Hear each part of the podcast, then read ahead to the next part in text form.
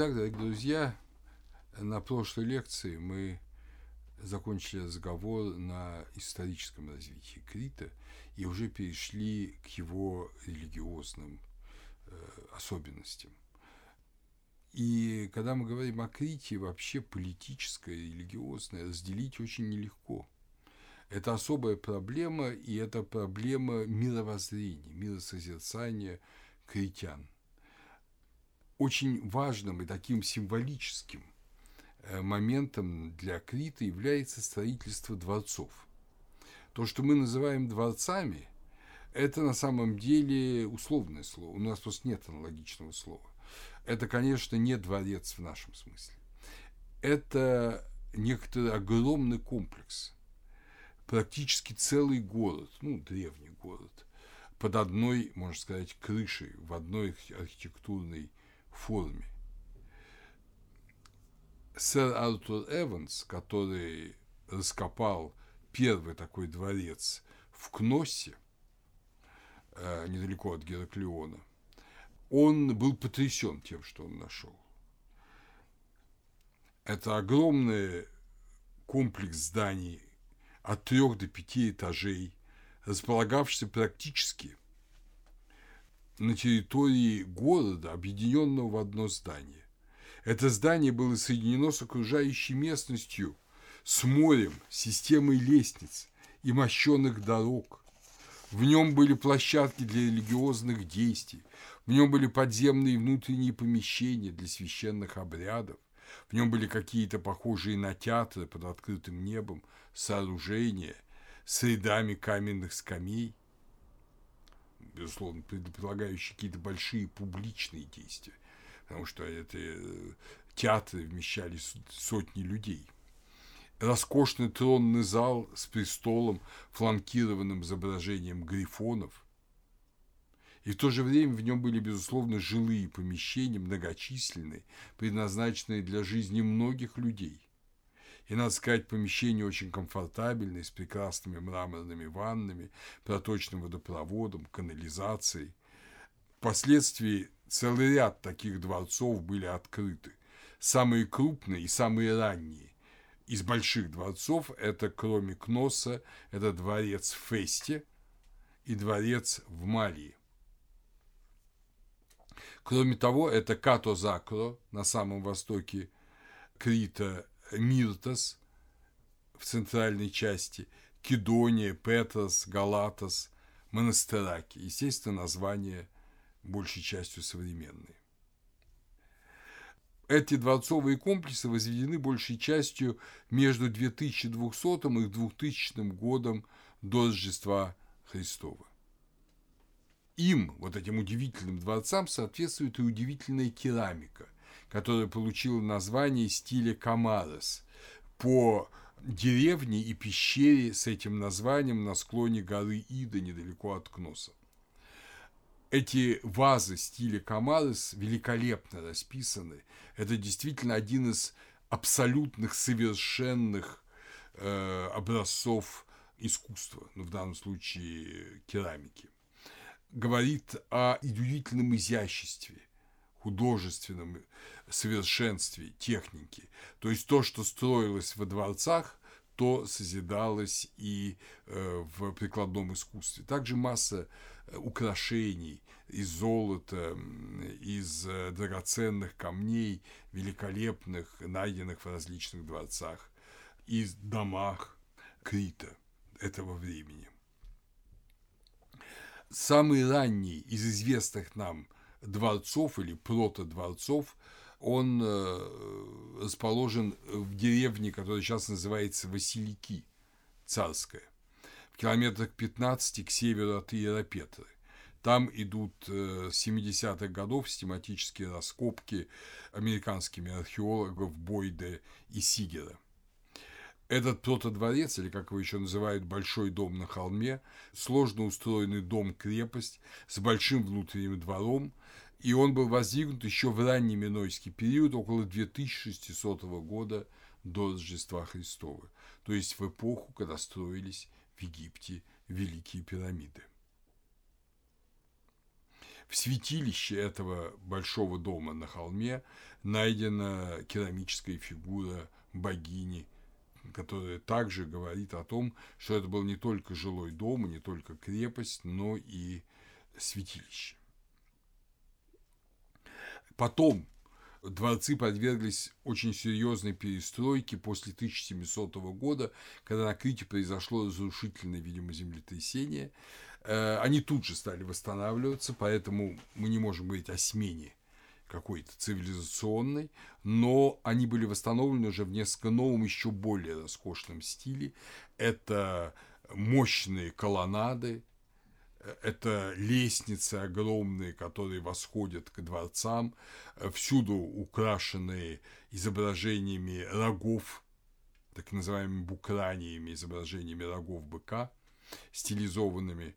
Эти, кстати, рога быка, стилизованные, очень напоминают древнеегипетское изображение Шу и Тефнут, вот этих двух лежащих львов – которое распространено было в Египте, и над ними как бы восходило солнце, поэтому это и изображение рогов, и вот этот э, аналог египетского изображения, почему, как, случайное совпадение, тесные контакты с Египтом предполагают, что нет и не так.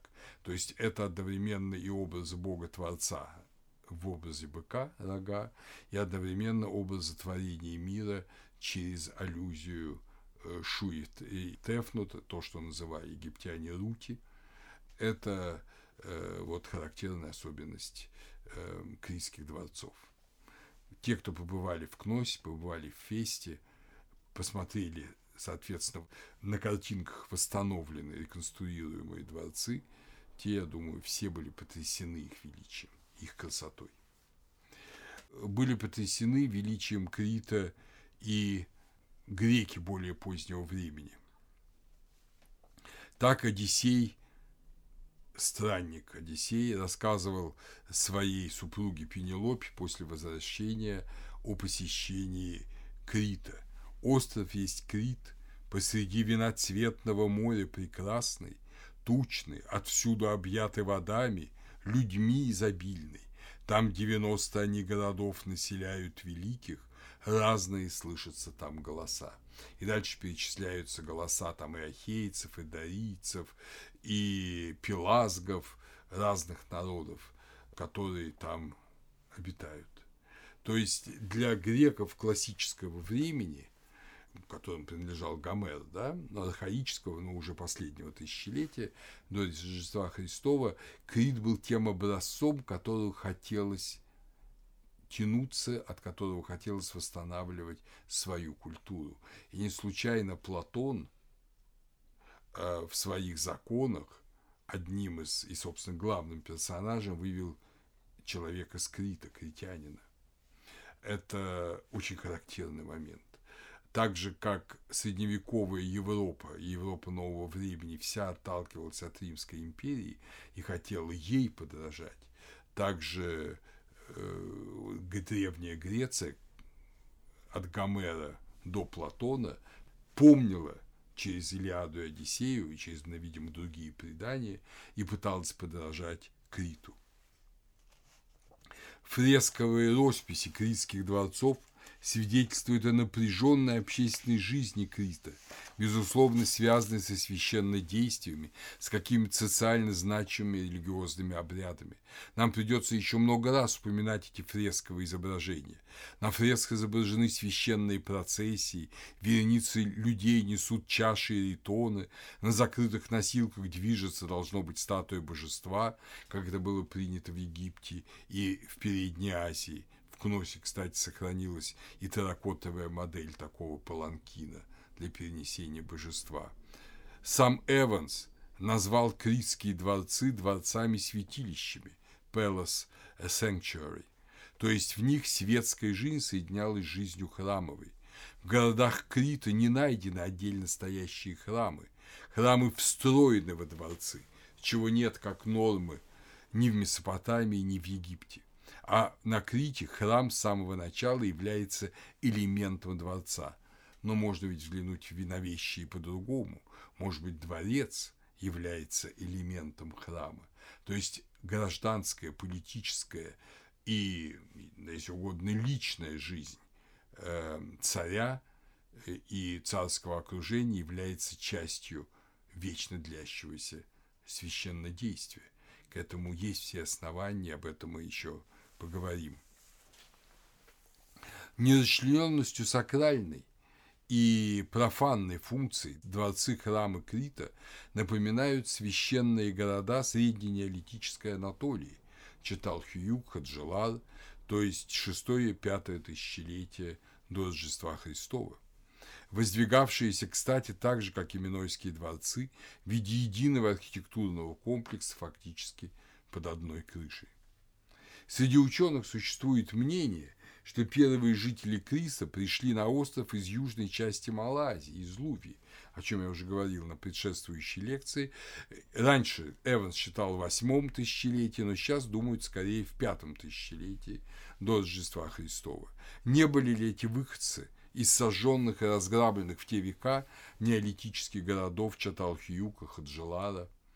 И, возможно, они принесли вот этот тип государственности. Другое дело, его, они его не смогли сразу воспроизвести, потому что пришли нищие беженцы.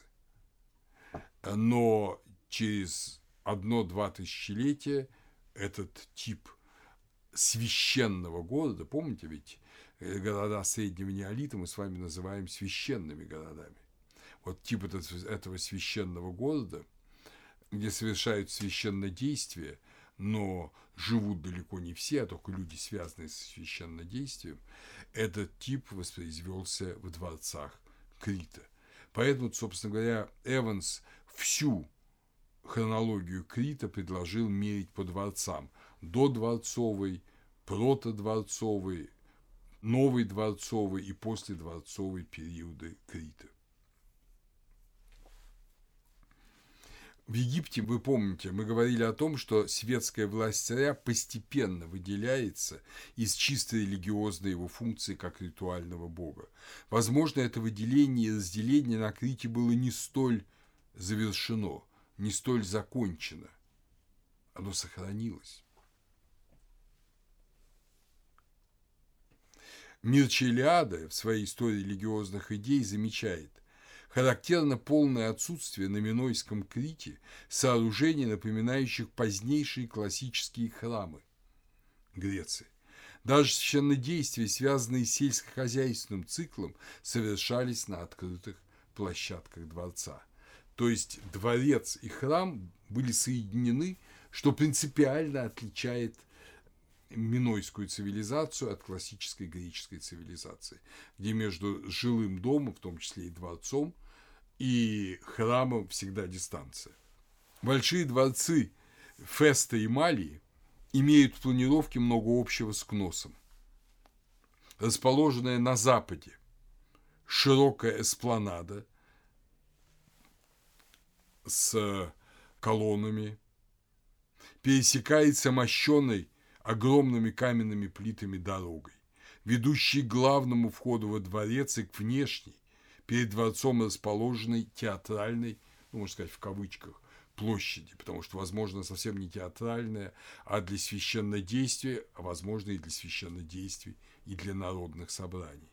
В Кносе на этой площади расположены остатки двух алтарей – Внутри дворца еще один прямоугольный двор, служивший для общенародных священнодействий, о чем говорят ряды ступеней, сидений, как в классических эллинских амфитеатрах. В Малии посреди внутреннего двора сохранился алтарь с ямой в центре, подобно алтарям хтонических божеств и героев Греции первого тысячелетия. Многочисленные помещения культового характера находились и в иных частях дворцов, в том числе и в подземных, которые освещались только светом, падавшим из световых колодцев через потолок, а то и вообще не освещавшихся естественным светом. Святилище критских дворцов большей частью не отгорожено от окружающего дворец пространства, но составляют с ним одно целое, намекая нам на большую, чем на Переднем Востоке, публичность религиозной и, что в то время практически одно и то же, политической жизни Минойского общества. То есть мы видим не сакральную замкнутость, в которую не могут войти люди, а мы видим сакральную разомкнутость, в которую люди могут войти простые, как сейчас там любой человек может войти в церковь, скажем. Это особенность Крита – публичность и властной жизни, и политической жизни, и религиозной жизни. В Фесте небольшое помещение с алтарем в первом дворце легко доступно извне через специальный проем в западном фасаде. В небольшом дворце в Кании из 27 помещений 5 имели религиозное назначение, делая здание более сходным с общественным святилищем, чем с частной виллой. Ученые констатируют большую склонность минойцев совершать священнодействия не только во дворцах, но и среди дикой природы. Этим они напоминают жителей э, Ханаана и хетов на вершинах гор, в горных лесах или же в пещерах. Кстати говоря, это подробный, очень интересный и очень, я бы сказал, исторически точно описано Мережковским в его романе «Тутанхамон на Крите». Мережковский писал этот роман в эмиграции в 20-е годы, когда Эванс проводил и публиковал результат своих раскопок. Известно, что э, Мережковский внимательно следил за этими публикациями и был восхищен ими. И написал такой интересный роман, который я рекомендую, в общем, всем любителям Крита прочесть, а потом уже поехать смотреть сами дворцы. И там вот он как раз описывает священнодействие в горных долинах, в лесистых горных долинах. На вершинах гор, которые до сих пор считаются у греков священными, те, кто бывали в Греции, видели, что на горах стоят кресты, а часто даже храмы. Гора до сих пор является образом священного у греков.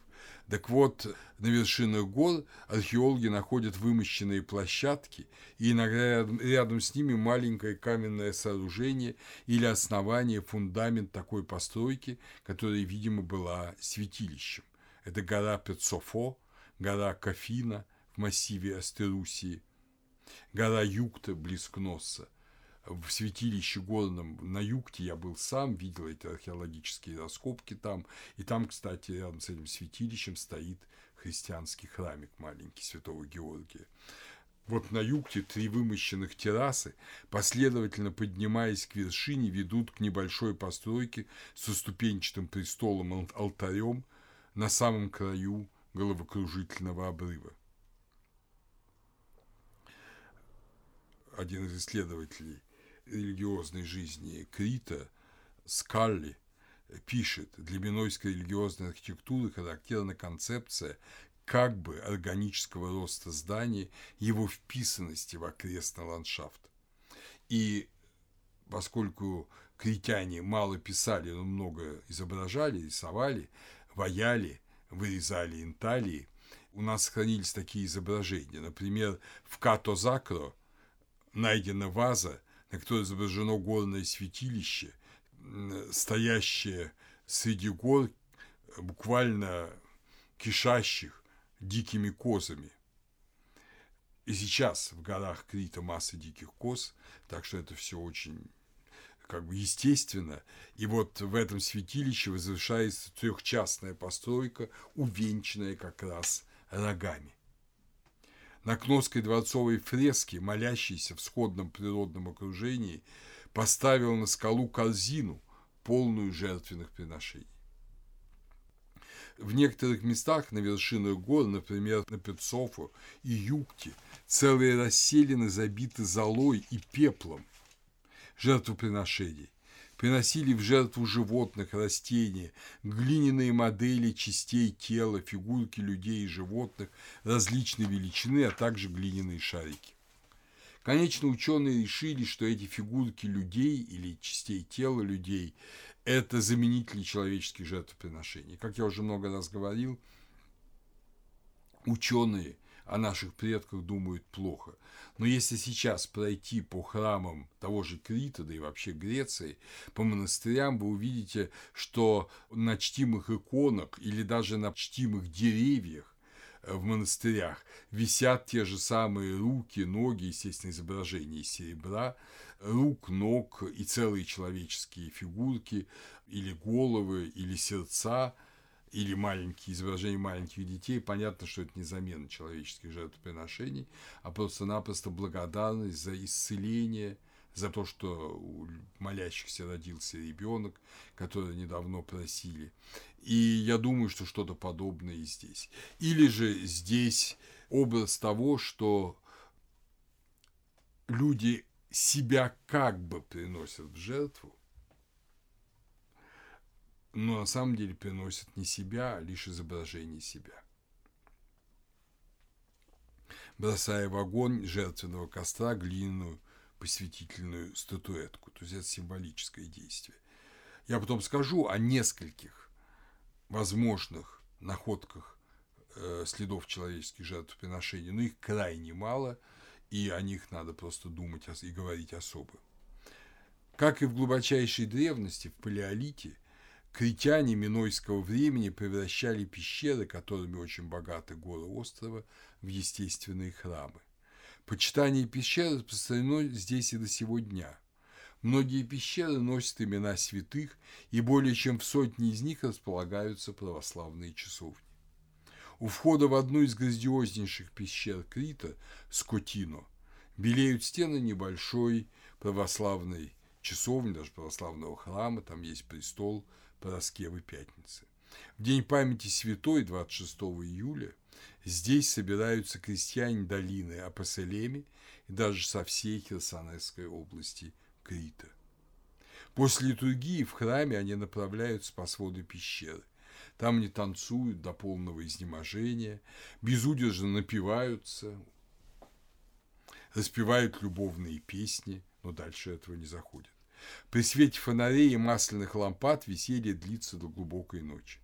И это, как бы сказал ученый этнография, является очень яркой картинкой древних фактических празднеств, о которых еще у нас пойдет речь, когда мы будем заниматься классической Грецией. Но традиция вот этих празднеств пережила все смены веры и все исторические перипетии прекрасного и многострадального острова посреди виноцветного моря. В глубине Скотино, пещеры Скотино, найдены расположенные на четырех ярусах святилища Минойского времени. И там остатки топоров, лабрисов, и следы многочисленных приношений, очень богатая археология. Ряд ученых полагает, что пещера Скотино была естественным прообразом Дедалова лабиринта, о котором еще речь пойдет впереди. Сейчас те, кто посещает музей Гераклеона, видят целые витрины наполненные археологическими находками, очень интересными из этой пещеры. Другими известнейшими своей минойской археологией и нынешним почитанием у местного населения пещерами Крита являются Камарес, о котором я уже говорил, в горной цепи Иды, Аркалохори и знаменитая Диктинская пещера близ Психро, в которой, по преданию, Рея скрывал от кровожадного Крона младенца Зевса. Вы помните, что Крон, боясь, что его свергнет его сын, пожирал всех своих детей, и Рея дала ему камень, обернутый в пеленки, который он проглотил, а самого Зевса спрятала как раз в Диктинской пещере на Крите. Так что обратите внимание, вот эти связи мы сейчас их увидим глубже – в верхнем зале Диктинской пещеры хорошо сохранился четырехугольный престол Минойского времени, сложенный из грубо отесанных камней и окруженный дарами. Здесь и каменные жертвенники, керамические сосуды для возлияния и двойные бронзовые топоры среди золы и обугленных костей жертвенных животных. В примыкающем зале в специально отгороженном священном пространстве, греки его называют теменос, также лежали жертвенные дары, в том числе бронзовое оружие середины второго тысячелетия до Рождества Христова, а также модельки этого оружия, маленькие как бы детские игрушки. На самом деле это жертвенное приношение. Воин не мог принести в жертву свой меч, он был ему так нужен.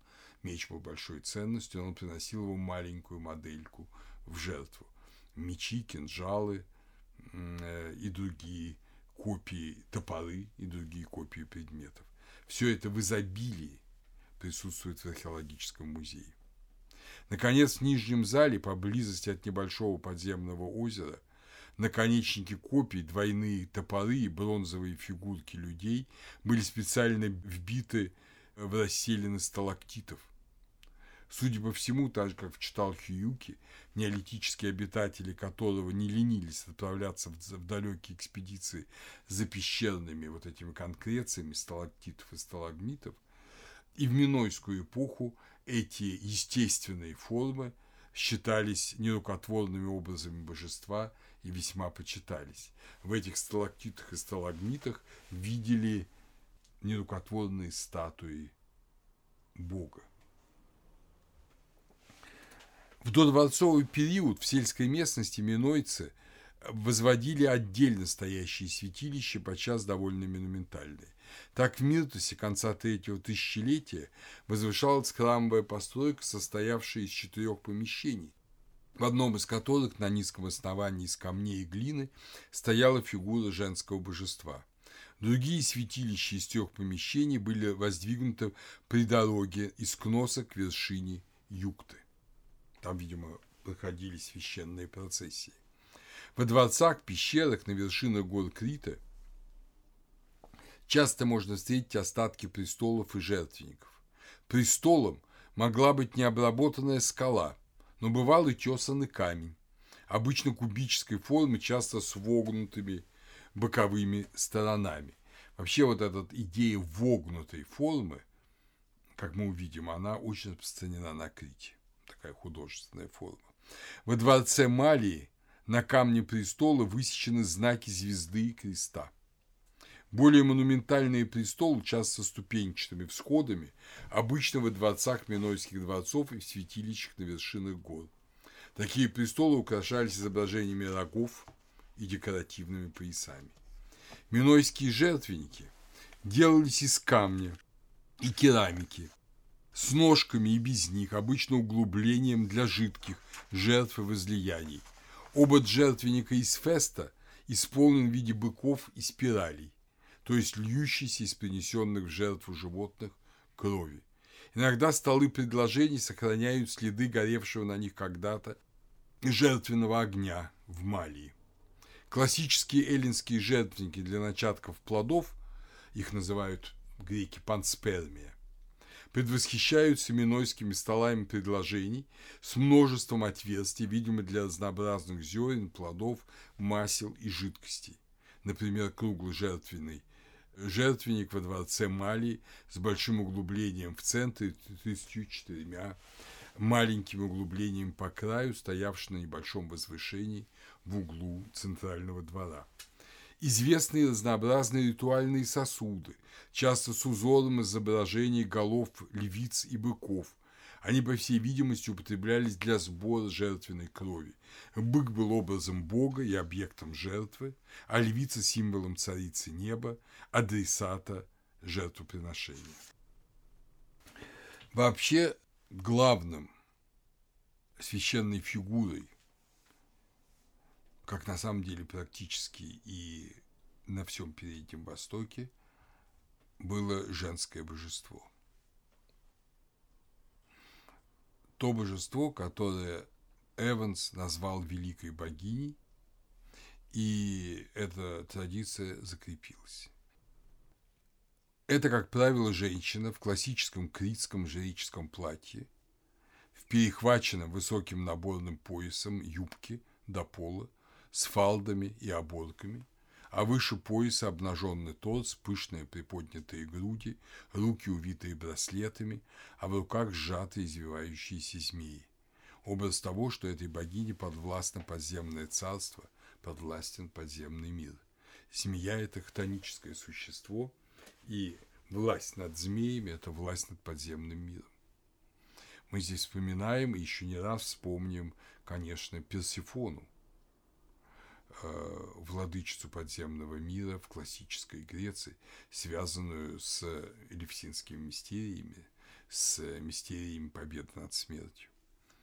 Да и высокие груди богини – это древний символ, уводящий нас к совиноглазой богине Мегалита и к алебастровым изображениям женской груди в Читалхиюке и даже, возможно, к палеолитическим Венерам. Питаться молоком богини, быть с ней одной плоти, одной сути – это ведь общая, общая норма. Как вы помните, и в Шумере, и в Акадии говорили многие люди, что я вскормлен на коленях богини, я вскормлен молоком богини. И в Египте были такие изображения, когда фараон – Э, в общем-то, сидит на коленях у богини и пьет ее молоко из груди. И этот инверсия этого образа является образ Божьей Матери, Богородицы. Богородица – человек, а Иисус пьет ее молоко. Таким образом, Иисус э, – божественное, шедшее с небес существо, родившееся от Богородицы, вкушает и молоко Богородицы, и тем самым утверждает свое как раз небожественное человеческое естество. Так что этот очень древний символ, если угодно, символ наоборот. Поклонение великой богине изображено на многих кольцах, инталиях, э, эм, рельефах Крита. Например, обычное изображение поклона наоборот. Вот я же говорил, что выгибание, такое изображение вогнутости распространено на Крите.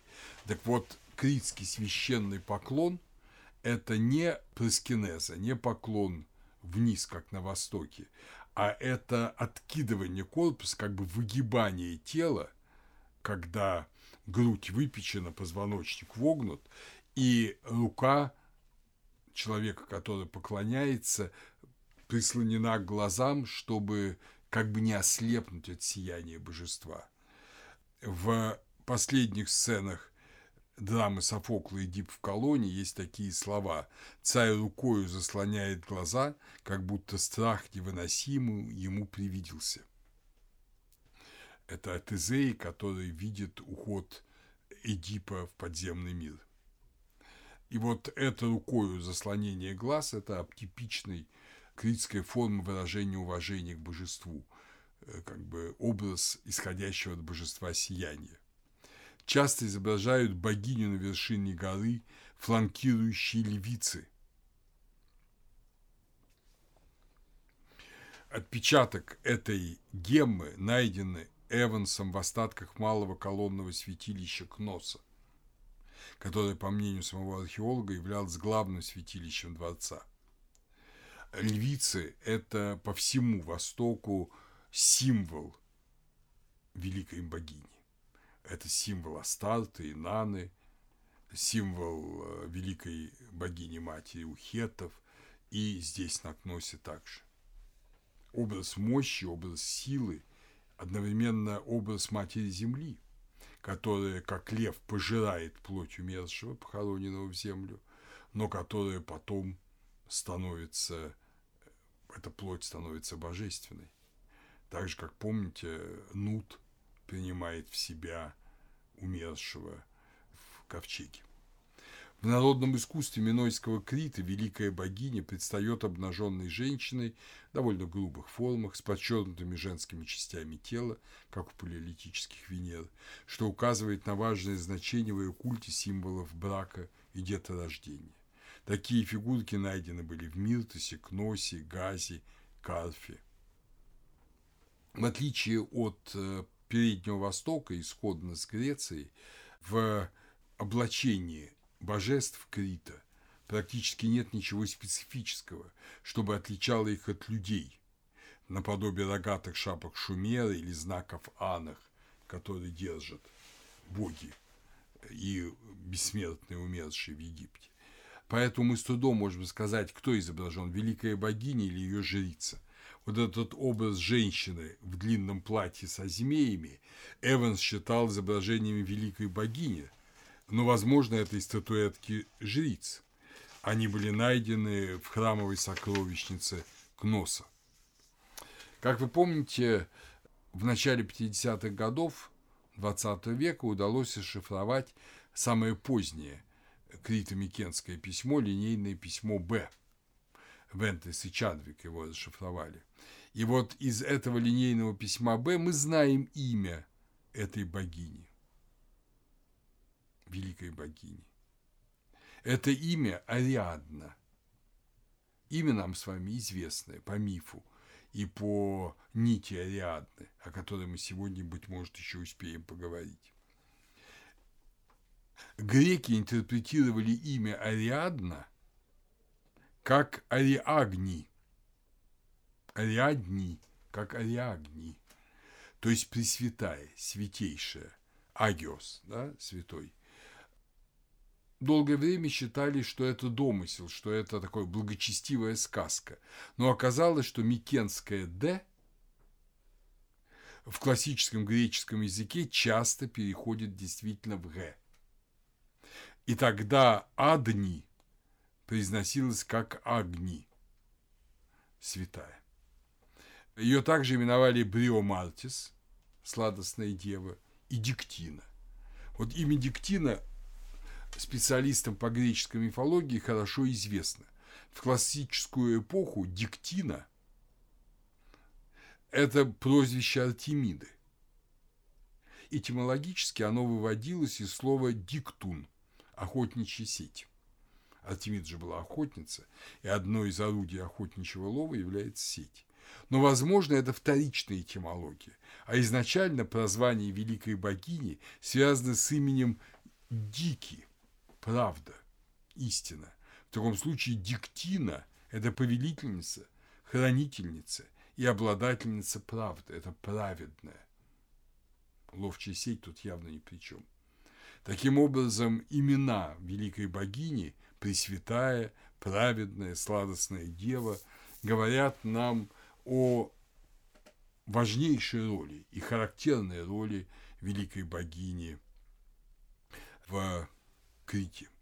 Мартин Нильсон, один из лучших специалистов по народной греческой религии, был убежден, что Ариадна переживалась на Крите и в Микенах владычицей смерти и воскресения, образами которых были, как повсюду в мире до сего дня, весна и произрастание растений, дающих пищу, то есть жизнь животному человеку. То есть весна, растения, цветы – это были образы вот этой богини, владычицы смерти и воскресения. Это книга Нильсона «The Mechanian Origin of Greek Mythology» старая книга 1932 года, но не потерявшая своего значения. Очень возможно, что в 30-м Гомеровом гимне геи матери всех, геи, как помните, земля, да? геи матери всех, вспоминается это, почитавшееся на Крите владычица жизни и смерти. Вот послушайте маленький кусочек этого гимна. «Все лишь твоими щедротами живо, ты плодовитость царица даешь, и даешь плодородие. Можешь ты жизнь даровать человеку, и можешь обратно взять ее, если захочешь. Алексис Тилиану, специально вот его книга «Минойская цивилизация», Алексис Тилиану специально подчеркивал, что под всеми этими именами классической Греции – Артемида, Афина, Афродиты присутствуют не разные лица, но одно и то же божественное существо, которое только в Греции первого тысячелетия разделилось на разные божественные лица. То есть и Диктина, и Бритамартис, и Ариадна, это, так же, как потом Афина, Артемида, Афродита, это было одно божественное существо. Какие же основные атрибуты этой богини? Видите, в отличие от хетов, мы здесь не читаем больших текстов но зато мы много внимания уделяем искусству. С первым и важнейшим атрибутом, который иногда плохо понимают, была вертикальная колонна. Колонны на Крите, как правило, своеобразной формы. Те, кто бывали, помнят. Это колонны, расширяющиеся кверху и сужающиеся к низу. Что на самом деле быть не может, потому что для устойчивости ведь прообразом колонны является ствол дерева, и храмы первоначально делали на деревянных колоннах. И для остойчивости, понятно, более широкое основание ставили вниз, а более маленькое, держащее плоскость была обращена наверх колонны. Но э, на Крите наоборот. И этот знак наоборот тоже, я думаю, не случайен. Это не просто художественно, своеобразно и нигде больше не встречающийся э, штрих. Критская колонна совершенно своеобразна. Я думаю, что причина этого в том, что это образ божественной, вот великой богини, которая ведет от земли на небо, и земля-то, понятно, меньше, она маленькая, там временная, ограниченная жизнь, а небо огромное, бескрайнее, и поэтому противоречие всем законам и архитектоники, и произрастания растений, колонна расширяется кверху. Такая священная колонна расположена в центре святилищ Кноса и дворца Кании. И то, что она – это не просто колонна для поддержания потолка, говорит очень важный штрих. Перед ней небольшой бассейн, видимо, для ритуальных омовений или священных возлияний, и алтарный камень, на котором совершали жертвоприношения. Из кноса происходит золотой перстень с изображением молящегося у колонны, у такой колонны человека. Вторым знаком богини очень важным, о котором мы уже упоминали, является двулезвийный топор. Вот топор с двумя лезвиями. В боевом смысле двулезвийный топор абсолютно никому не нужен. Это тяжелая вещь, которая при неловком размахе может поранить противоположным лезвием самого воина, который держит его в руках. Это ненужная вещь, но она исключительно распространена на Крите и потом она распространена. Вы же помните ликторские топоры Древнего Рима, которые втыкали в ликторские вот фасцы, в ликторские прутья, кстати, от фассов с фаши и слово фашизм происходит, когда императоры и великие понтифики, жрецы, выходили за пределы вечного города Рима, тогда в эту э, связку фассов, прутьев, добавляли топор. Потом этот топор становился гербом многих стран, знаком такой римской мощи. В частности, во Французской республике он утвердился до сих пор. Он есть на монетах э, Вишистской, Петеновской Франции. То есть это распространенный довольно знак. Этот топор именовался лабрис. Слово «лабрис» – «лабрус» – фригийское, из Малой Азии. Такие же изображения лабрисов имеются и в самой Малой Азии, во Фригии. На Крите, в храмовых святилищах, в пещерах, во дворцах, на колоннах подземелий очень чистые или изображения двулезвийных топоров, или же непосредственно такие бронзовые топоры, часто надетые на каменные рукояти, прямо иссеченные скалы. То есть это не боевое оружие, – это священный предмет. Это символ богини в двух ее проявлениях – подательницы жизни и подательницы смерти. Отсюда двойное лезвие. Но топор – это и древний символ, как вы помните, небесного бога. Э, nature, да? Э, древний египетский знак э, бога – это топор, каменный топор – Возможно, что это символ божественного как такового или образ, я имею в виду лезвийный топор, образ священного брака. Изображение модели двулезвийных топоров встречается на Крите уже в слоях третьего тысячелетия до Рождества Христова. То есть синхронные египетским пирамидам, древнему царству. Во втором и третьем ранее минойских периодах вместе с изображениями змей, птицы, рогов быка – характерными для позднейшего религиозного искусства дворцового периода. Лабрис, топор, стал одним из знаков минойского иероглифического письма, а потом и слогового письма. В скорописи редуцированы на букве, э, до буквы, напоминающей наше, ну и латинское заглавное «Т». Может быть, это прабабушка нашей современной пришедшей из Рима буквы «Т», хотя, да и из Греции, хотя, судя по всему, в минойском языке знак Лабриса выражал долгое «а». Я напомню, что иероглифическое и раннее слоговое письмо до сих пор не расшифровано, поэтому можем только догадываться. Третьим образом великой богини, перешедшим потомков Родити, было изображение птицы, возможно, голубки.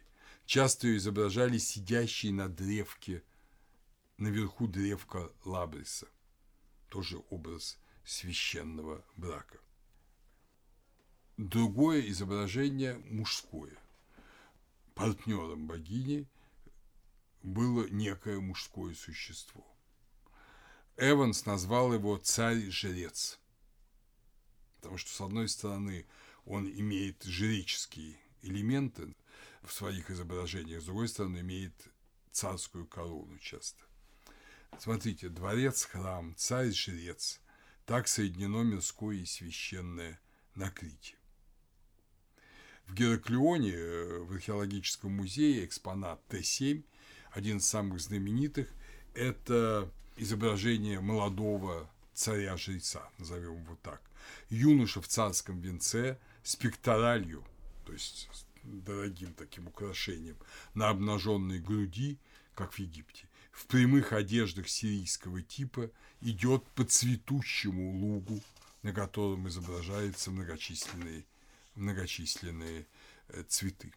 Подобное же скульптурное изображение, выполненное из слоновой кости, нашел в 1968 году Тейлор в святилище Микен, то есть уже в материковой части Греции на Пелопоннесе. Есть изображение, где на спину царя-жреца наброшена леопардовая шкура, а его жезл увит виноградом.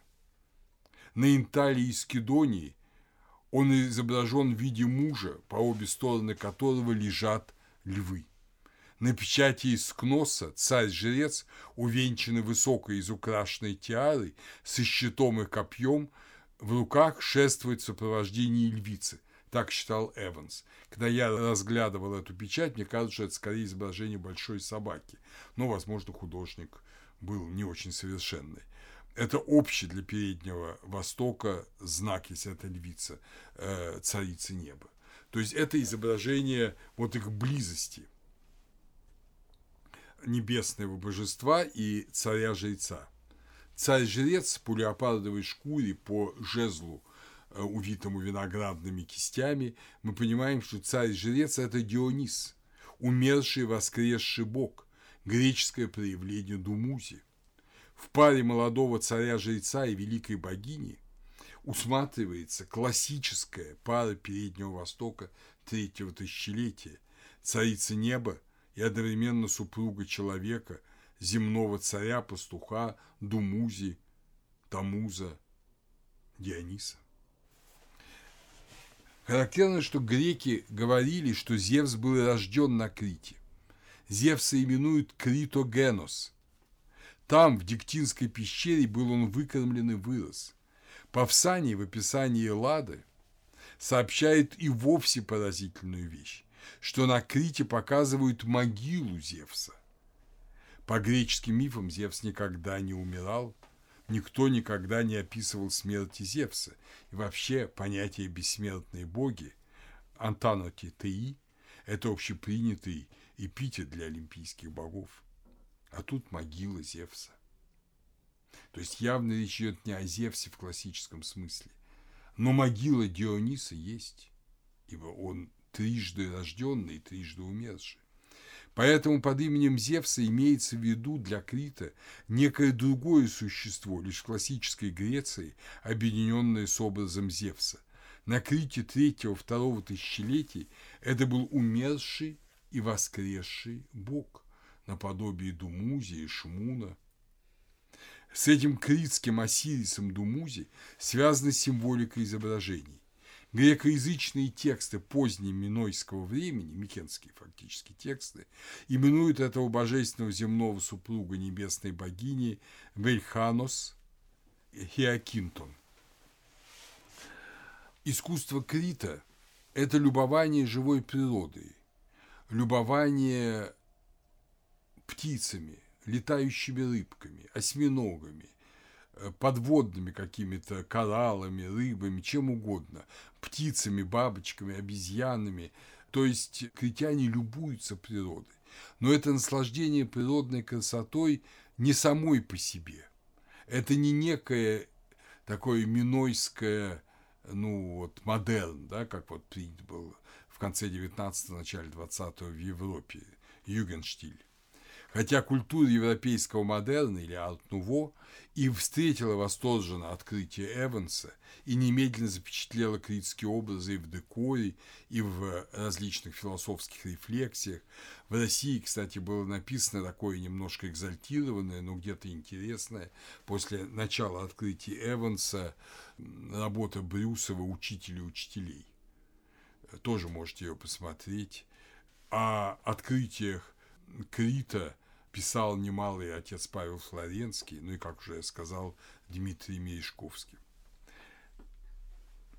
Но на Крите третьего-второго тысячелетия не думали в категориях искусства для искусства.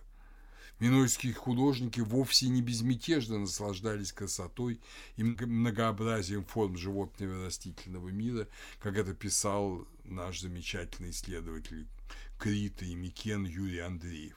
Скорее всего, они внимательно и напряженно пытались связать эстетическое с религиозной сферой. И вот символами мужского божества, вот этого Диониса Зевса, в классической Греции, не забудем, что Дионис – это сын Зевса, от земной женщины, от Семелы, то есть это бога-человек или человека-бог – так вот, символы мужского божества на Крите являются бабочка, куколка и гусеница, то есть знаки метаморфозы, преображения, находимые в минойских городницах в виде золотых изображений, например, так называемое кольцо Нестора, на котором эти символы изображены над головой Ариадны. Образ бабочки, куколки, гусеницы – это образ возрождения. Вот человек уходит как куколка под землю, он его хоронит, он умирает, он недвижим, он как бы мертв, а потом он возрождается, как бабочка прекрасная в инобытии.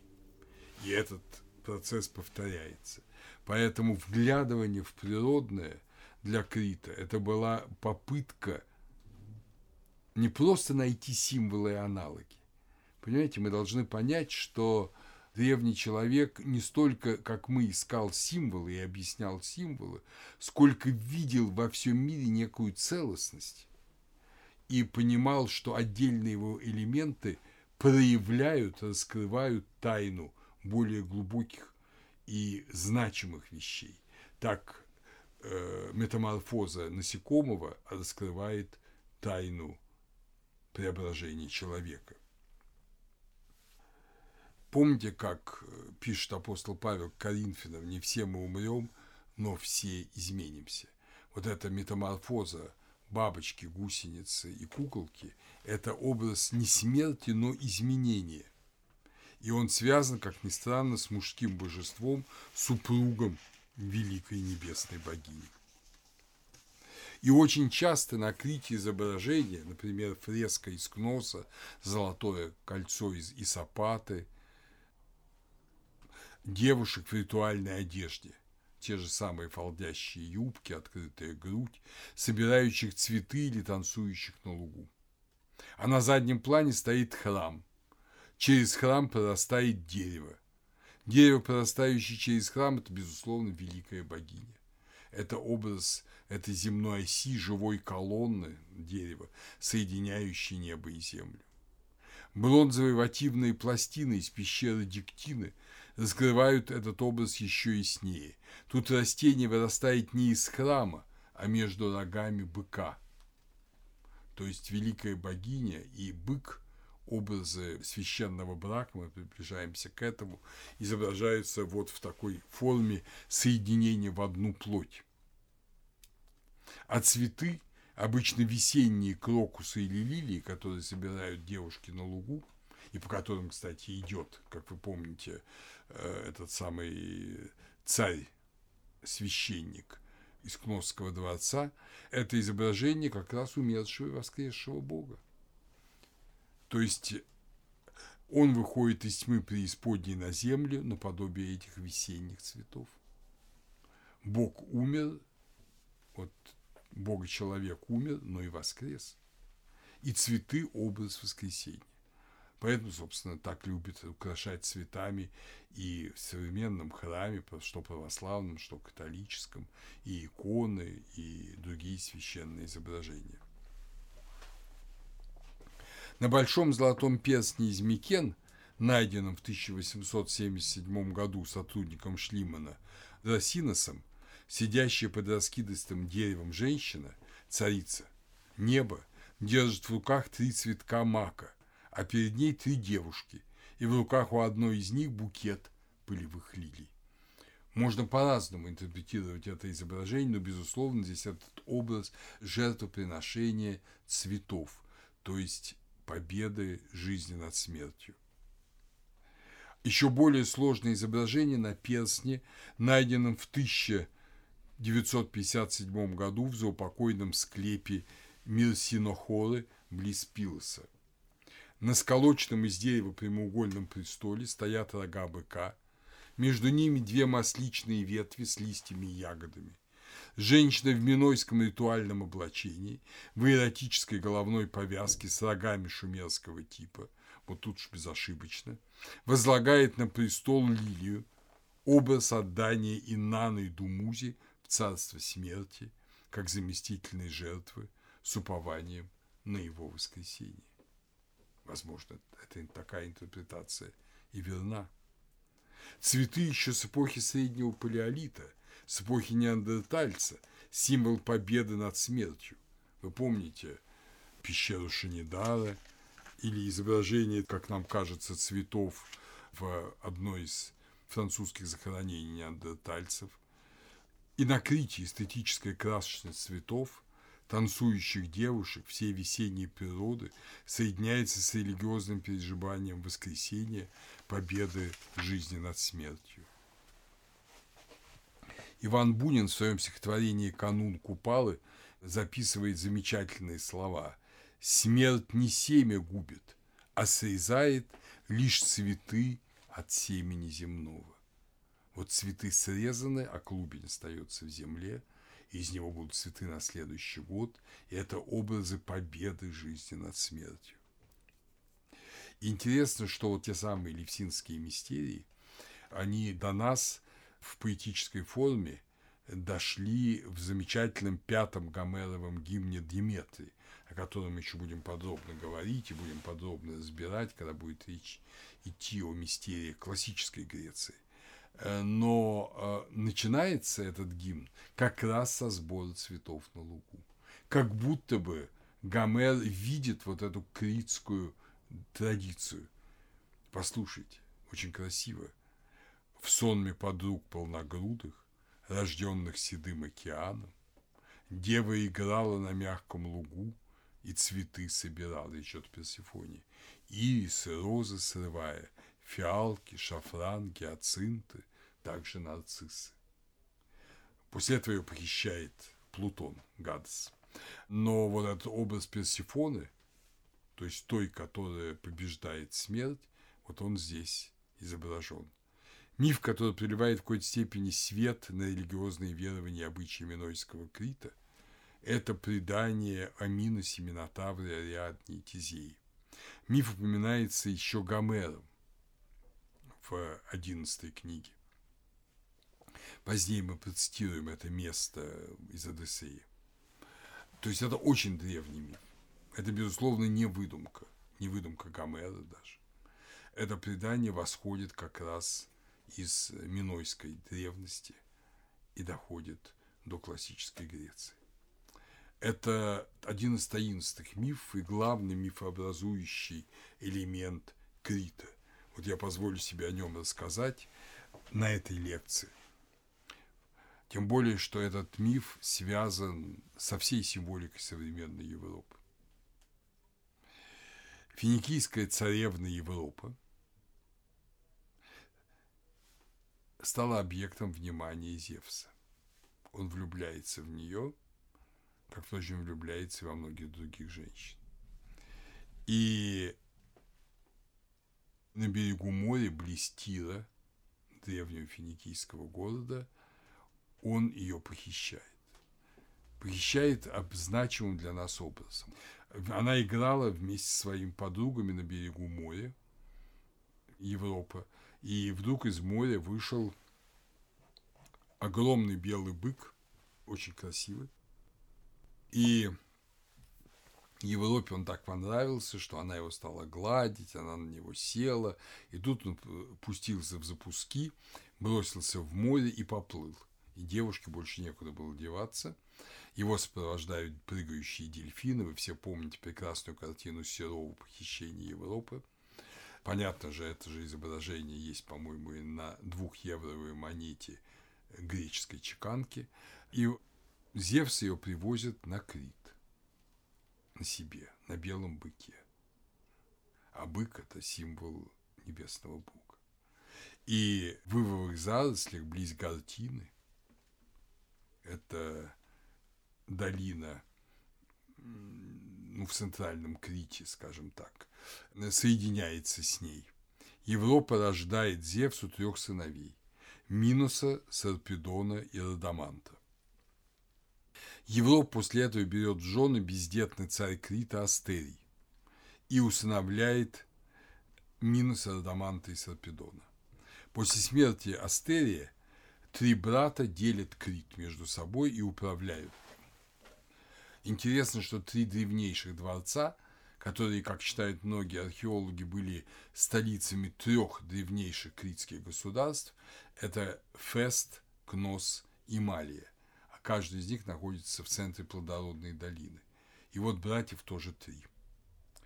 Но совместное управление Критом – ни к чему особо хорошему не приводит, между братьями возникают конфликты, недовольны граждане, и в итоге братья решают, что надо кончить дело миром, сохранить на Крите единовластие, в ней создать на Крите единовластие, а двум другим братьям отправиться в Освояси на свою историческую родину куда-нибудь в Малую Азию.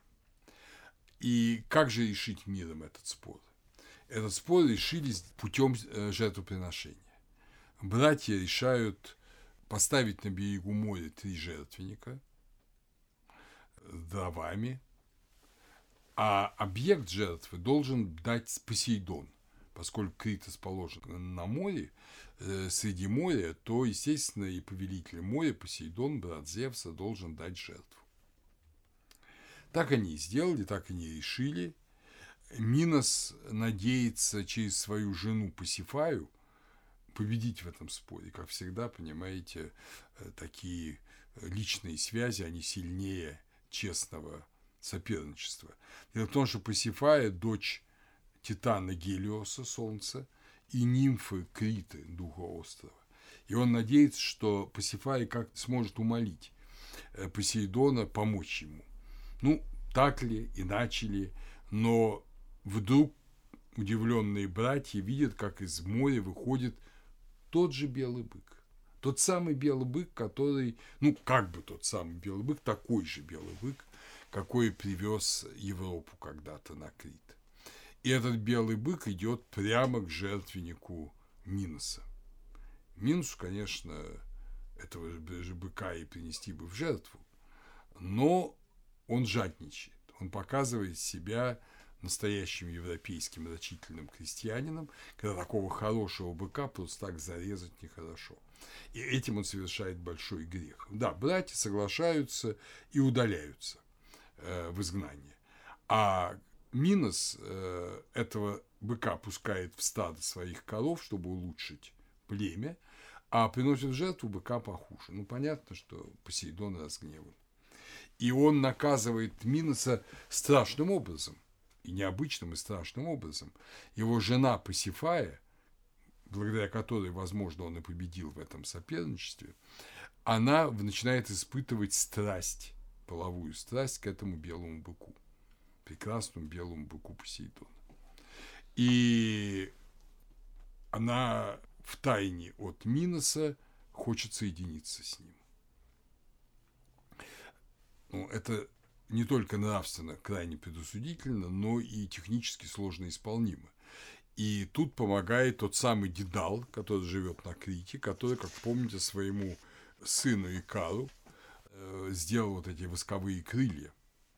Он великий мастер Дедал. И он придумывает, что сделать. Он делает деревянную корову, обтягивает ее настоящей коровьей шкурой, делает сзади дверку, в эту дверку тихонько влезает Пасифая, и э, после этого он и выталкивает эту корову на луг.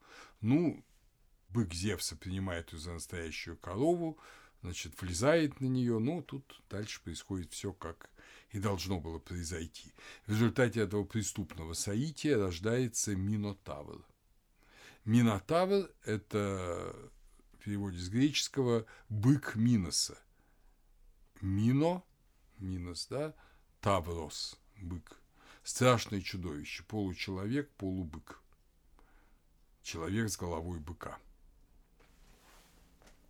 Обратим внимание, что это соединение, половое соединение царицы с быком, это тоже священный брак. Ведь бык-то необычный, это же бык Посейдона, это божественный бык. Потом там в развратное римское время эту сцену будут воспроизводить в театрах, чтобы потешить присыщенных зрителей, но первоначально это, безусловно, священное действие. Это священный образ.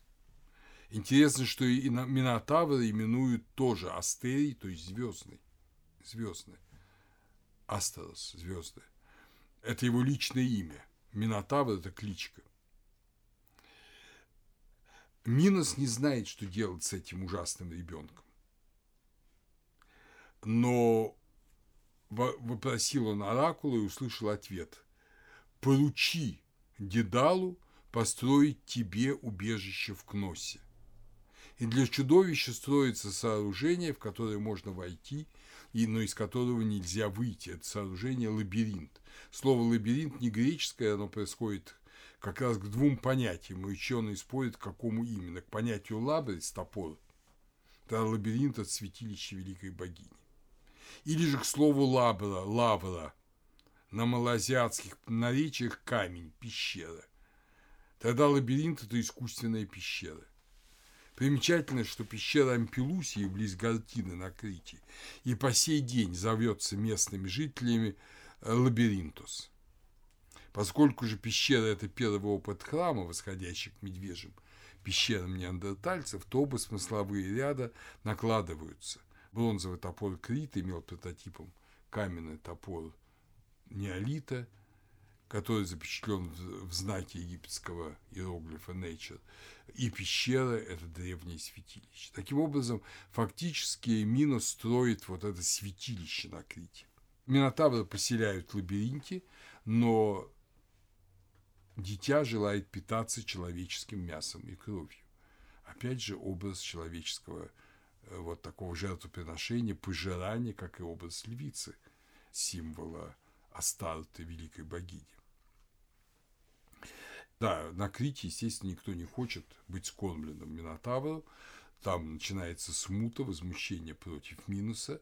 Но тут происходит благостное для Минуса событие. По приглашению афинского царя Игея, а я напомню, что Афины тоже были одним из городов Минойской цивилизации, но расположенных на материке, по приглашению афинского царя Игея, у него в Афинах догостит сын Минуса Андрогей. В переводе «человек земли». То есть это не полубожественный Минотавр, это человек земли, обычный сын Минуса и Пасифаи.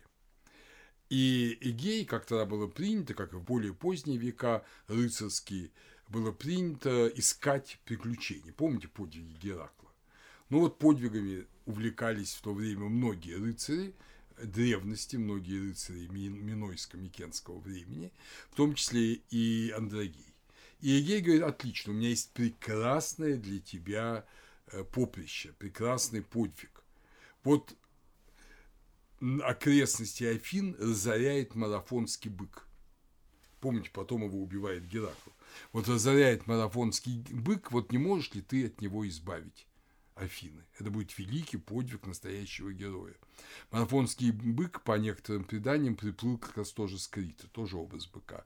Андрогей выходит на битву с э, марафонским быком, но бык его убивает. Ну и Минос разгневан и говорит, что ну, за такие шутки, в общем-то, мы завоюем Афины. И со своим флотом, непобедимым флотом, он идет на Афины и как и принято более слабому царю, помните, об этом есть и в Евангелии, Эгей просит мира заранее у Минуса, а Минус соглашается на мир, но большой ценой. Каждый год, или по другой версии мифа, каждые 9 лет, Афине должны выдавать семь юношей и семь девушек на Крит на съедение Минотавру. Опять же, теперь уже без... недовольные волнуются Афине. В одну из таких групп добровольно себя включает сын Эгея Тезей.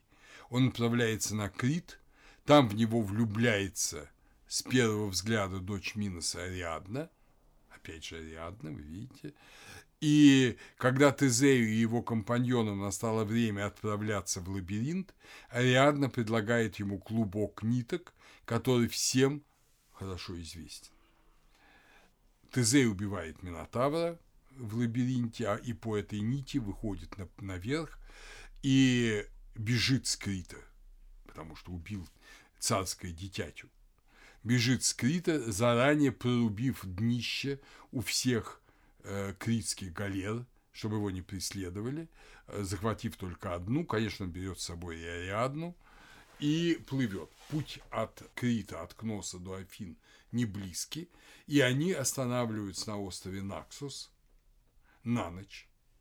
И там, на острове Наксус, Тезею является ночью, когда они все спят, является Дионис и говорит, что ты уж благодари Богу, что остался живым, это уже большой жребий, теперь торопись домой, а Ариадну оставь мне, она мне предназначена. В позднем римском варианте мифа Дионис говорит, твое счастье превосходит счастье смертного, ты можешь вызвать зависть богов, поэтому оставь свою невесту мне. Ну, как бы там ни было, Тезей поступает э, трусливо, но богопослушно. Он не будет утром Ариадну и тихонечко, тихонечко, тихонечко с друзьями уплывает в Афину. По другим версиям, Тезей бросает Ариадну, влюбившись в какую-то иную девицу, или просто не желая делать критянку царицы Афин. Но, как бы там ни было, нам это не так интересно. Ариадна просыпается, и тут к ней подходит Дионис, окруженный пышной и великолепной божественной свитой, и она становится его женой. Свершился священный брак, который, опять же, очень значим. Интересно, что в той самой строфах Одиссеи, о которых я вам уже говорил, об этом говорится довольно грустно. Вот это место 321-325 строки 11 песни Одиссеи. Явилась потом Ариадна, это в подземном мире, дочка Знадея Миноса, то есть того, кто делает козни – из Крита бежать с ним в Афину деву прекрасную бодро Тезей убедил. Но не мог он с ней насладиться любовью.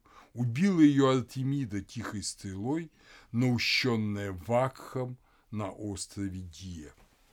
Остров Дия, который упоминает в Одиссее сам Одиссей, это остров совсем не Накс, это остров рядом, ну, Дия Зевса. Это остров совсем рядом с Гераклеоном, он виден с Гераклеона. Так что там ли, тут ли ну, произошла эта великая тайная мистерия, когда девушка, дочь критского царя, становится женой великого бога. В позднем гимне Нона Панаполитанского, посвященного Дионису, Нон – это особо интересная фигура. Он сначала был язычником, потом стал христианином. И второй его гимн – это гигзаметрами изложенное Евангелие от Иоанна. Но первый – это гимн Дионису. И вот он там пишет, 47-я книга, 541 строка. «Бог всемогущий Потос – это богатство – дает тебе брак благородней. Ты, блаженная, худшее ложе теряя Тезея, обретешь Диониса, и с ним сочетавшись любовью, что же лучшего можешь просить, ибо станет навеки домом горнее небо, а свекром твоим сам Кранион. Этот образ небесного брака запечатлен, возможно, на золотом перстне из Кноса, на котором изображено, что маленькая фигурка с посохом в руке сходит с неба в ответ на молитвы женщины, стоящей в небольшом святилище перед колонной. И чтобы понять, что происходит, мы должны видеть, что этот священный ритуал двойного брака, который изображает как раз двойной топор, и который происходил, видимо, во дворце, и поэтому дворец-то и был храмом, он означал, что человек соединяется через богиню-посредницу с самим Богом, Создателем мира.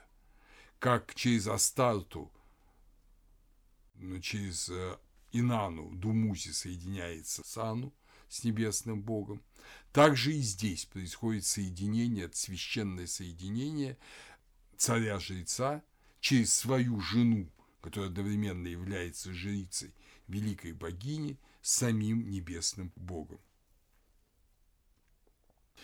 Э, французский легиовед Франсуа Виан в связи с этим писал, было бы ошибкой полагать, исходя из значительности пространства, отведенного для нее, что религии уделяется мало внимания в царских чертогах Крита. Дворец был священен как целое, ибо он являлся обителю божественной покровительницы и царя-жреца, который был посредником между ею и людьми танцевальные площадки, окруженные уступами ступеней, внутренние дворы с возведенными там алтарями, сами сокровищницы – все это религиозные сооружения. Царские престолы были объектами поклонения, как о том свидетельствует изображение грифонов, фланкирующих их в Кносе и Пилосе. И очень возможно, что эти троны предназначались не столько для земного правителя, сколько для нисхождений богини. В мифе священный брак сначала Ариадны и Тезея, потом Ариадны и Диониса ведет нас непосредственно к священному браку Крита. Через жену-посредницу, одновременно и небесную богиню и земную возлюбленную, небо сходит на землю и человек обожается. Артур Эванс об этом говорил. Она, божественная посредница, безусловно обладала властью – давать верующим жизнь после смерти. Она была очень близка к своим почитателям. Своих чад она защищала даже и после смерти.